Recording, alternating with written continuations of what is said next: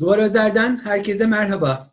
Bugün konuğumuz Türkiye Kadın Dernekleri Federasyonu Başkanı Canan Güllü. Canan Hanım hoş geldiniz yayınımıza. Merhabalar, hoş bulduk. Ee, ABD Dışişleri Bakanlığı'nın 2021 yılı Uluslararası Cesur Kadınlar Ödülü'ne aday gösterildiniz. Ee, kadın mücadelesi alanında önde gelen isimlerden birisiniz ve mücadelenizi sürekli kaydediyoruz. Bu ödül e, size ne hissettirdi? Bir sizden dinlesek. Tabii ki özellikle e, çok uzun yıllardır Türkiye'de kadın hareketinin çok güçlü olduğunu biliyoruz, tanıklığımız var. O hareketin e, içinde yetişmiş, bugünlere gelebilmiş kadınlardan bir tanesiyim aslında. Ben bu ödülün feminist kadın hareketinin aslında tamamı üzerinden e, kişiye özel verilmiş olduğunu düşünüyorum. Dolayısıyla birlikte aldığımız bir ödül, ödül ve bu kadın hareketinin de ödülü hele son özellikle 3 yılda e, ellerden giden kazanılmış haklar üzerine yapılan mücadelelerle sahada, hastalıkta e, ve şu Covid döneminde daha farklı e, durumlarda yasakların olağanüstü halin olduğu dönemde mücadeleden hiç vazgeçmeyen bu mücadeleyi kitlelere ulaştırabilen ve bugün geldiği durumda şöyle bir arkasına baktığında hakikaten topluma bir şeyler verdiğine inanan ve bu yaptığı işi siyasete ve ranta evirmeden yapan kadın örgütlülüğünün bir neferi olarak tabii ki gurur duydum.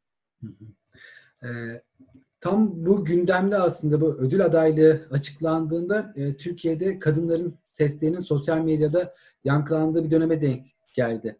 E, tacize uğradığını ifade eden kadınların e, sosyal medya üzerinden e, başlattığı bir ifşa hareketi söz konusu oldu.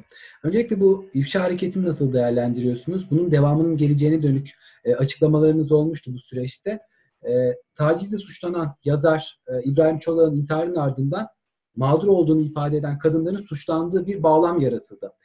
E, kadınların bir şekilde tırnak içinde yeniden suçlu olduğuna dönük bu söylemler ne hissettiriyor? Size bir sizden dinlesem. Tabii ki. E, 1990'larda Türkiye şiddeti konuşmaya başladığında e, henüz toplum bunun şiddet olduğunu kanıksamamış aslında bünyesinde var olanı dile getirmemişti. Daha sonra erken yaş evliliklerini konuşmaya başladığımızda yine toplumun konuşmadığı bir mevzuydu ve e, en acısı belki de ensest konusunu konuştuğumuzda e, toplum e, önce tukaka ilan edip sonra bunun aslında var olan bir olgu olduğunu ve düzeltilmesi gerektiğine dair iradeyi yavaş yavaş ortaya koymaya başladı. Yani kadın hareketi aslında bir iki adım önden gidiyor olacakları sahada gördüğü için. İşte bu nedenle de 62-84 sayılı yasada kadın beyanı esastır cümlesinin tam da bugüne uyarlanmış şekliyle MeToo hareketinde hep ifşayı desteklemeye çalıştık. Biz e, ifşa edin, e, suç sizin değil, sizden kaynaklanan bir olay değil, karşınızdakinin hatası bunun yargıya taşınması gerekir diye özellikle son 10 yıldır istismara uğramış kişilere kol kırılır yen içinde kalır diyen kadınlara, ailelere bu hep ifşa yolunu söyledik. Biz ve bugün e, biraz önce derken son üç yıldaki konularda çok mücadele ettik diye neredeyse son iki yıldır kadın beyanı esastır diye maddeyi ortadan kaldırmak için mücadele eden e, toplulukların olduğu bir dünyada bugünkü ifşalar çok değerli bizim için. O insanların, o arkadaşlarımın, o kadınların neler yaşadıklarını hiç kimse bilemez onların bünyelerinde, psikolojilerinde meydana gelen kendiyle çatışmaları. Çünkü bir tanesi ne diyor? Kendimi suçlu hissettim ve özür diledim hatta e, oradan dolayı suçlu hissettim diye. Bu kadın beyanı esastırın bugün gündeme geldiğini ve ifşanın da devam edeceğini ama kadın örgütlerinin dışında toplumun da bu e, söylemin yanında olması gerektiğinin altını çiziyorum. Kadın örgütleri zaten e, yasaların yapım sürecinde, hayata geçme sürecinde toplumun zihniyet dönüşümünün sağlanmasında emeklerini sarf edecekler ve etmeye de devam ediyorlar zaten bu anlamıyla. Ama toplumun burada işte yavaş yavaş e, hem e, intihar üzerinden yüklemeye çalışılan kadını suçlayıcı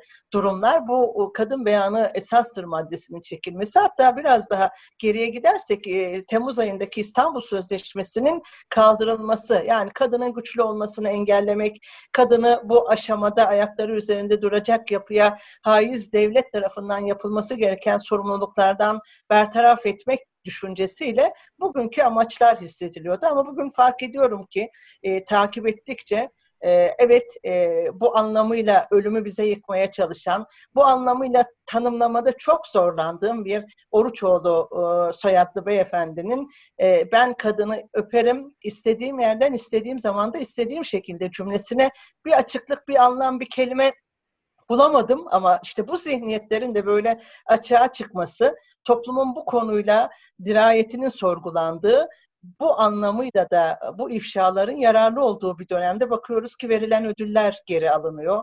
Yazarlarla yollar ayrılıyor medya dünyasından. Edebiyat dünyası kendi mitosunu yaşıyor. Bundan sonraki süreçte sadece burada kalmayacak. Her kurumun kendi içinde yaşananları var. Anlatıyoruz zaman zaman. E, bu ast üst ilişkisiyle beraber iş arkadaşlıklarında giydiği kıyafetten saçının modeline, kırmızı rujundan e, eteğinin boyuna kadar giden süreçte herkes kendine göre bir mesajla kadını cinsel obje olarak görmeye çalışıyor bu ülkede. Ya bırakın şöyle bir eşitlikçi, toplumsal cinsiyet eşitliğinin işte bu anlamıyla çok önemli olduğunu anlıyoruz ve e, son bir cümle diyeyim ki biz aslında İstanbul Sözleşmesi'ne karşı çıkarken de Temmuz ayında bir öğrendik ki toplumun yüzde 66 noktası zaten İstanbul Sözleşmesi'ni bilmiyormuş.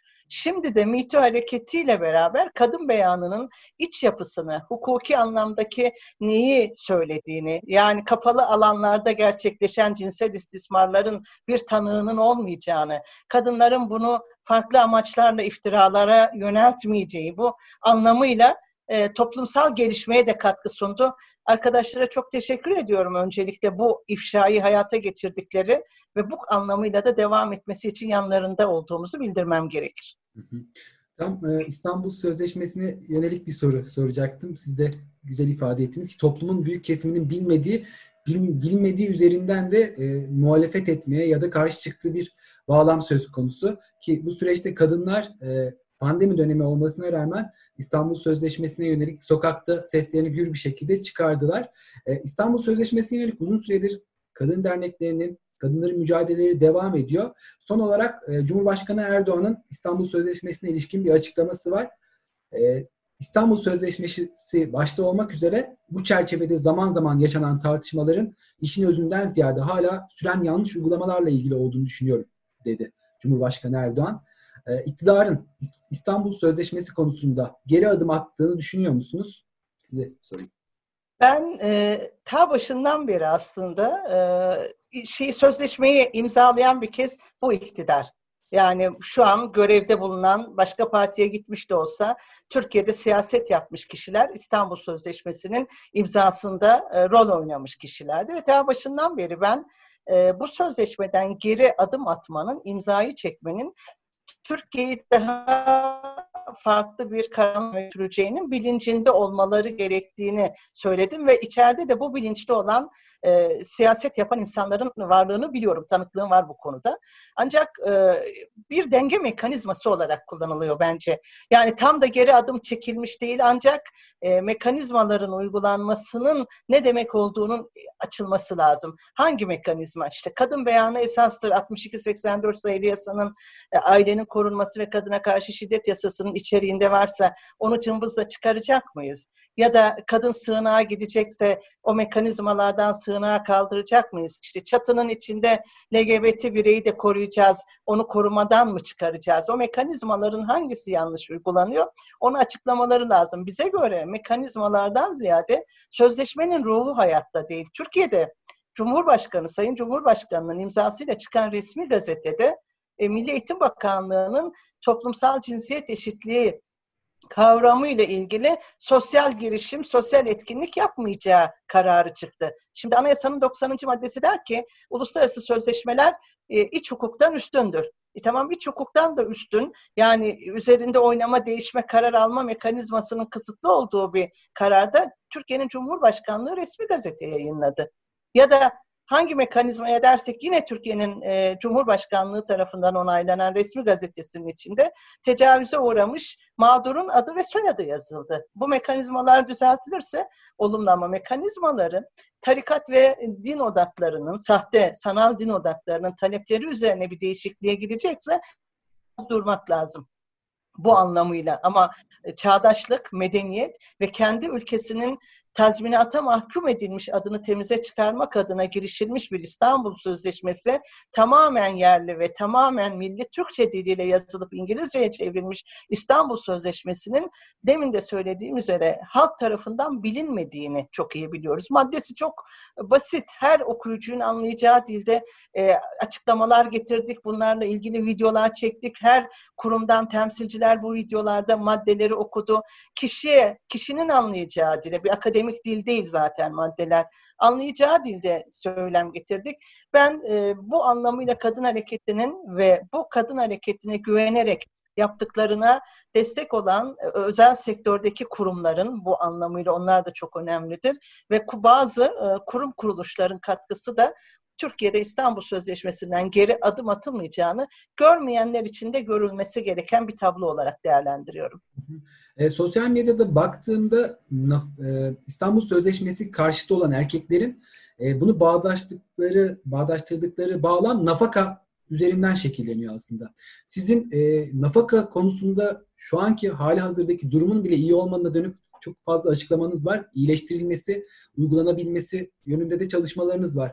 Ama erkeklerin e, nafaka üzerinden yani para üzerinden İstanbul Sözleşmesi'ni hedef almasını nasıl değerlendiriyorsunuz? Hem para hem cinsellik olunca erkekler ittifak kuruyorlar. Bunu bir kere e, bir kenara koyalım. Yani bu anlamıyla tanıklık olduğumuz konular bunlar. Evet nafakaya dair bir gecede zembille gökten bir şey indi, sorun indi. Nasıl iner? E, yıllardır içindeyiz, tahsil edemeyen kadınların yanında onlarla birlikteyiz. Nafaka konusunu, boşanmalarla ilgili velayet davasındaki kadının durumunu ama bir anda e, Cumhurbaşkanlığının o 100 günlük eylem planının içine kim, nereden, nasıl olduğu bilinmeyen bir şekilde girdi. O girişin sonrasında e, Sayın Adalet Bakanı ve Aile Bakanı'nın düzenlediği toplantıya katıldığımızda sorduğum bir soruyu bugün de tekrar edeyim. Bu ülkede bir araştırma var mı? Bu ülke araştırmasıyla beraber e, nafakaya dair e, iştirak ve yoksullukla ilgili miktarlarda tahsil edilme oranı ne? Kaç kişi boşanmış, kaç kişi boşandıktan sonra nafaka miktarı değişmiş? Çünkü biliyoruz ki nafaka hem kadın ve hem erkekler için geçerli ama sonuçta bu araştırmaların olmadığı bir süreçte birilerinin canı yandığında olabilir içinde bir iki üç arıza olabilir yok demiyoruz ama onun giderilme yeri yine yargının içindeki yönetmeliklerle yapılabilecek işlem yeniden bir kanunla kadının nafakasına sınır getirmenin erkeklerin kendi adına gördükleri bakış açısıyla parayla kadını terbiye etme tabir yerindeyse bu anlamıyla destek yani o kadın boşanmasın. Çünkü bu ülkede boşanma komisyonu kurulan bir Türkiye Büyük Millet Meclisi var. O boşanma komisyonunda kadınlar boşanmasın. Vallahi güllük gülistanlık olsun zaten boşanmasın. İnsanlar niye evlenir o düğünlerin, o hengamenin yapıldığı, o heyecanın duyulduğu konulardan niye geri adım atılsın? Demek ki hane içinde bir sıkıntı var. O hane içindeki sıkıntının da giderilmesi gerekiyor. E, giderilmediği için de boşanmaya gidiyor. Şimdi siz o boşanmalara ara buluculuk getiriyorsunuz, zorlaştırmaya çalışıyorsunuz. Bir de şimdi erkekler işte ben şu kadar maaş aldım, işte şimdi yeni eşimden mahrum ediyorsunuz, o da kadın bunu düşünmüyorsunuz gibi e, name yapmalarına artık hakikaten e, gerek ve yer yok. Bu ülkede kanun neyi emrediyorsa o kanun yerine gelecek itiraz eden varsa da yargıya gider itirazını yapar, maaşının belgelerini gönderir, kadın çalışıyor der, onu belgeler, o belgeleri yargıya verir. Yani yargıda bir kapanış yolu yok ama yargıya direkt kapatma olarak kadının nafakasına sınır koymak aslen e, yanlıştır. Bu konuda Adalet Bakanlığı Allah'tan hani bir yanlıştan geri adım atmıştır, ona geri adım atmış diyebilirim. Ee, kadın söz konusu olduğunda biz pandemi döneminde hem yönelen şiddeti konuşuyoruz hem de e, bunun yanı sıra siyasilerin kadınlara yönelik söylemlerini çok sık konuşuyoruz. Son olarak AK Parti Genel Başkan Vekili Özlem Zengin, e, Türkiye'de 5 Aralık 1934'te kadınlara seçme ve seçilme hakkının tanımlandığı gün olan e, o günde bir açıklama yaptı ve şunu söyledi. E, seçme ve seçilme hakkı gerçek manada kullanılıyor kullanılmasından bahsedersek bunu hayata geçiren parti AK Parti'dir dedi.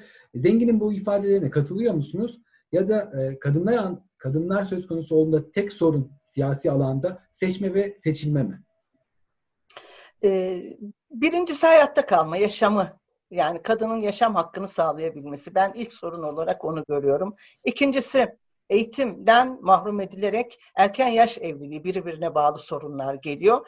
Daha sonrası istihdam ve karar mekanizmalarında temsil tabii ki önemli. Biri birinden hiçbirine e, ayrıt ederek bir yere atamazsınız. O olsun da bu olmasın diye. Ama karar mekanizmalarında temsil Türkiye'nin yasa yapım süreçleri içinde toplumsal cinsiyet eşitliği anlamında çok önemli. Bakın biz 11 yıl Türkiye Büyük Millet Meclisi'nde kadın erkek eşitliği kurulsun diye gayret sarf ettik. Kuruldu, başardık ama tam kurulma günü de bir gol yedik. İçine fırsat kelimesini koydular.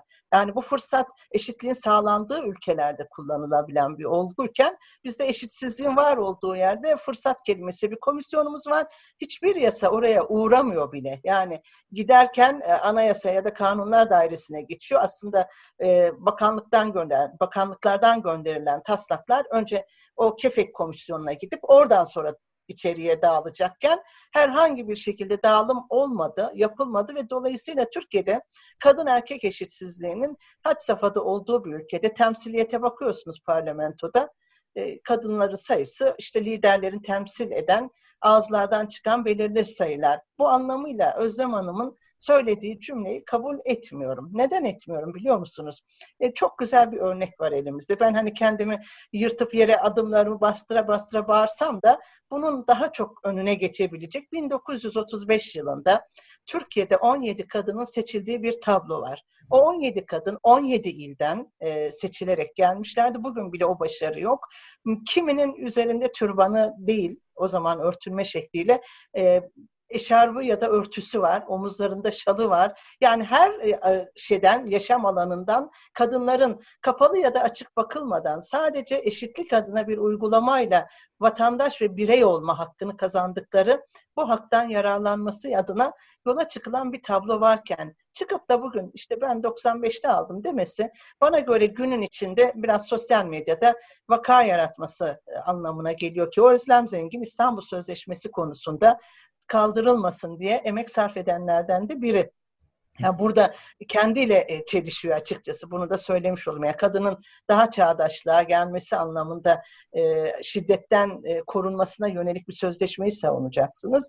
Öte tarafta da e, kadın işte bilmem 95 yılında e, hak ya da işte 2005 yılında ben girdim de böyle oldu ya da 2015'te girdi. Tarihi şu an hatırlamıyorum. Ama söylem bana göre kale alınacak, konuşulacak, üzerine tartışma yaratılacak bir konu değildir. Ama parlamentoda ne zaman ki e, kadına şiddet ya da işte nafaka ya da erken yaş evliliği gibi konular konuşulurken temsil edilen bütün partilerin kadınları yan yana gelip de bu konuyu istemeyiz, bu kadınlar için olmaz, olamaz diye ses verdiği an Türkiye'de toplumsal cinsiyet eşitliği gerçekleşmiştir diyebiliriz. Siyaset üstü bir bakış açısıyla kadın ve erkek eşitliği yönüne atılan adımları o zaman göreceğim. Ben federasyon başkanı olarak o tabloyu sağlayamadım. Tek Türkiye'de yapamadığım ve üzüntü duyduğum konudur. Bir ikincisi de e, enses konusunu çok çalıştık 11-12 yıl e, biz toplumun ahlakının ne olduğunu öğretirken bize ahlaksız kadın diye mimlediler. Demek ki işte böyle bazen e, konularda hayatınızda çalışmalarınızdan dolayı size aksedebiliyor. E, son olarak 2020 yılına dair çok kolay bir yıl olmadı hiçbirimiz için. Pandemi koşulları altında e, bir şekilde yaşama tutulmaya çalıştık. E, 2021 yılına dair sayılı günler kaldı. Sizin temennileriniz ve kadınlar için talepleriniz nelerdir? Son olarak da onları kaydedelim. Tabii ki e, hakikaten hepimizin çok zorlandığı ve hala da zorlanmada e, daha üst safhalara geçtiğimiz bir süreci yaşıyoruz. Ancak her olumsuzluktan bir olumlu yan çıkarmaya çalışıyoruz bizler de. İşte teknoloji, e, dünya teknoloji alanında gelişirken onu kullanmayı öğrendik. İletişimin e, sadece dokunarak değil, işte teknik alanı kullanarak da yapılabileceğini, sistem içinde ulaşılabilecek anlamıyla sivil toplumun bu yönüyle kendini yenilediğini gördüğümüz ancak sağlık alanında e, hükümetin hani politikaları konusunda eksikliğine tanıklık ettik. Yine biz bu dönemde artan e, COVID-19 nedeniyle şiddetin uygulamalardaki o mekanizmalarında anlık reflekste ne kadar geri olduğumuzu fark ettik. Bunun giderilmesini sağlamaya çalışıyoruz, işbirlikleri yapmaya çalışıyoruz. Ama bir 2020'de olumlu şey Amerika e, büyük e, Amerika Birleşik Devletleri'ndeki Kamala Harris olayıdır. Yani kadının karar mekanizmalarında görünür olmasına yönelik bir gayretin önümüzdeki yıla da e, devam edeceğine inanıyorum. Bu ne demektir? Bu bizim temelde uğraştığımız bütün sorunların aslında bu alanıyla dünyada yaygınlaşmasında, dünyada son Arjantin'de işte İspanya'da yapılan eylemlerde bir arada olmanın getirdiği birlikteliği de yaşadığımız için dünya yeni bir dünyaya dönüşecek. Kendi içinde e, yaşam koşullarını, insan hayatına önem vermeyi, insan yaşamını değerlendiren yönetimler kazanacak ve kaybeden de bu konuda yatırım yapmamış, yoksulluğu giderememiş, kadın istihdamını başaramamış, genç işsizliğini giderememiş, tarım ekonomisinde sınıfta kalmış. Yani toparlarsanız başarı e, grafikleri alta inmiş iktidarlarında gideceği bir sürece doğru gider bu dünya içinde. Ben e, herkese sağlıklı, sıhhatli, en önemlisi de huzurlu bir dünya diliyorum 2020 için. Bir daha gelmesin ama umudumuzu tazeleyen en önemli olay İspanyol gribinden, dünya savaşlarından, depremlerden, tsunamilerden geçmiş bir insanlığın umudunu hiç yitirmeden yeni icatlar yaptığını, yeniden yaşama dört elle sarıldığının tanıklarıyız bizler. Bizler de aynı umutla, e, hevesle yolumuza devam edeceğiz. Hepimize sağlık ve huzur getirsin yeni yıl. Canan Hanım çok teşekkür ederiz konumuz olduğunuz için. Ben teşekkür ediyorum. Duvar Özer'de bugün konuğumuz Türkiye Kadın Dernekleri Federasyonu Başkanı Canan Güllü'ydü. Sosyal medyada kadınların başlattığı ifşa hareketini, İstanbul Sözleşmesi'ni konuştuk. 2021 yılına dair mesajları kaydettik. Bir başka yayında görüşmek üzere.